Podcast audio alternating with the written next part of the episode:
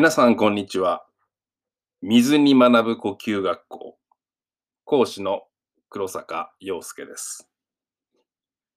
さて、今日は立ち方のお話をしたいと思うんですが、立ち方といってもその立つ時のどんな状態で立つかという、まあ、原理というかですね、えーその立ち方を支える基本の体の使い方みたいなところのお話をしたいと思います。これを外重信号と呼んでます。外重というのは、外が柔らかい。外が柔らかいと書いて外重ですね。信号の芯は、体の芯、鉛筆の芯の芯ですね。草冠に心です。芯が5、硬いわけですね。信号。外が柔らかくて芯が硬いと。こういう体の使い方についてお話をいたします。まず、柔らかいもの、例えばこんにゃくみたいなものですね。そういうものを立てると思ってください。え横に寝かしておくのは簡単ですけれども、それを長い方を上下にして立てようと思うと、くたっとこう倒れてしまいますよね。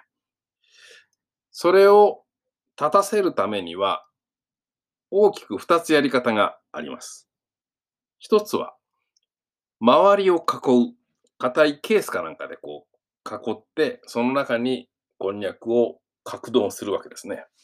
そうすると安定します。しかしこの場合は、こんにゃく自体はもう囲われてるわけですから、身動きが取れないというか、動きが非常に不自由になります。もう一つの立ち方、立たせ方ですね。それは、こんにゃくの真ん中に針金を通して、その針金を上から吊るすというか、そういう立たせ方がありますね。そうすると、表面はプルプルのまま、柔らかいままですね。ですから自由に動ける。けれども、立たせることができるわけです。で、これはですね、私たちの普段の立ち方は前者なんですね。ケースで囲っているような立ち方。つまり、体表面、体の表面の筋肉に力を入れて、踏ん張って立っている。だから、動きにくいわけです。非常に硬いもので体の表面を覆ったような立ち方をしています。一方、今日のお話であります外重信号ですね。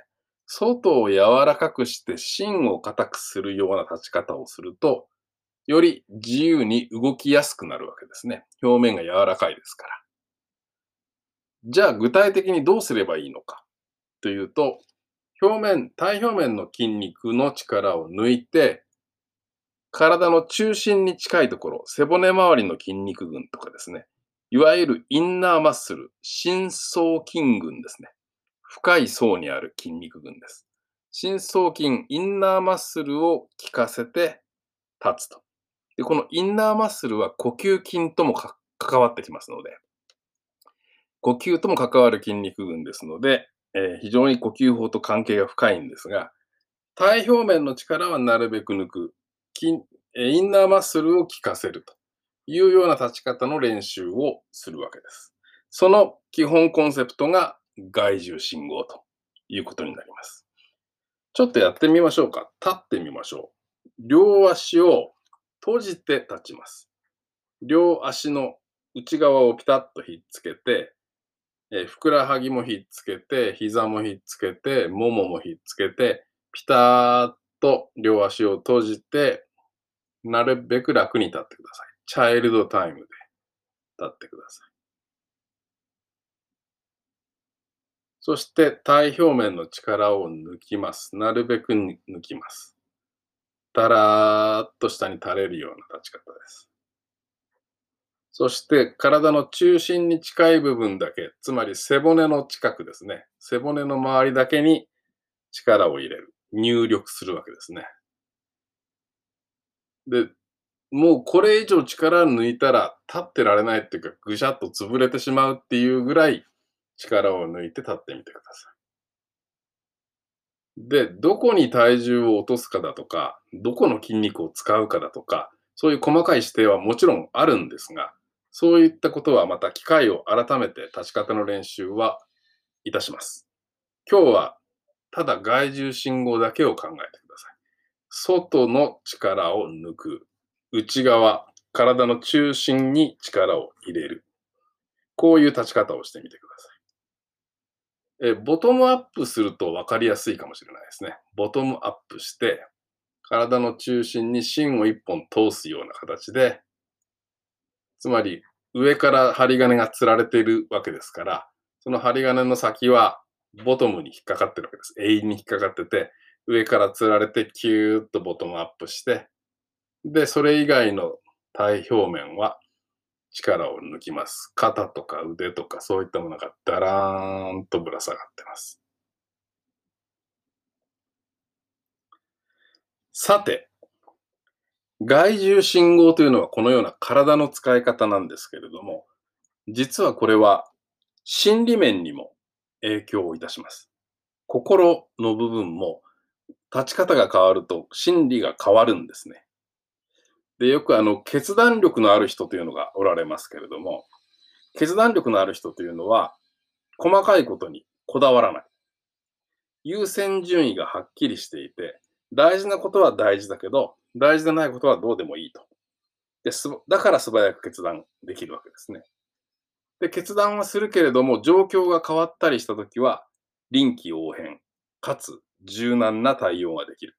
これは、体の使い方としては外重信号そのものですね。進むべき道ははっきり見えているけれども、そこで出会ういろんな不測の事態には、その場その場で柔軟に対応していくと。外は柔らかいけど、芯は硬い。で、これはあの比喩的な話だけではなくて、実際に外重信号の体になると、そういう決断力というものが生まれてくると考えることができるわけです。一方で、こだわりという言葉がありますね。こだわり。こだわりって今、最近はいい意味で使うことが多いですが、もともとはもっとネガティブな、否定的な意味で使われることが多くて、こだわってしまうわけですね。で、これは先ほどの例えで言いますと、こんにゃくを型にはめて立たせるようなところがあって、何らかの決断はもちろんできるわけです。こだわりがあるから。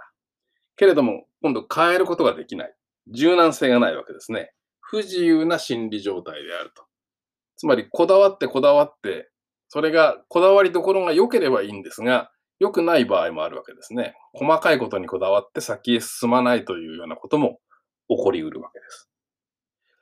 で、群衆になった場合、えー、たくさんの人が集まって、みんながこのこだわり、こだわる人たちだったらどうなるか。っていうと、いわゆる、不は雷道という言葉がありますが、不は雷道。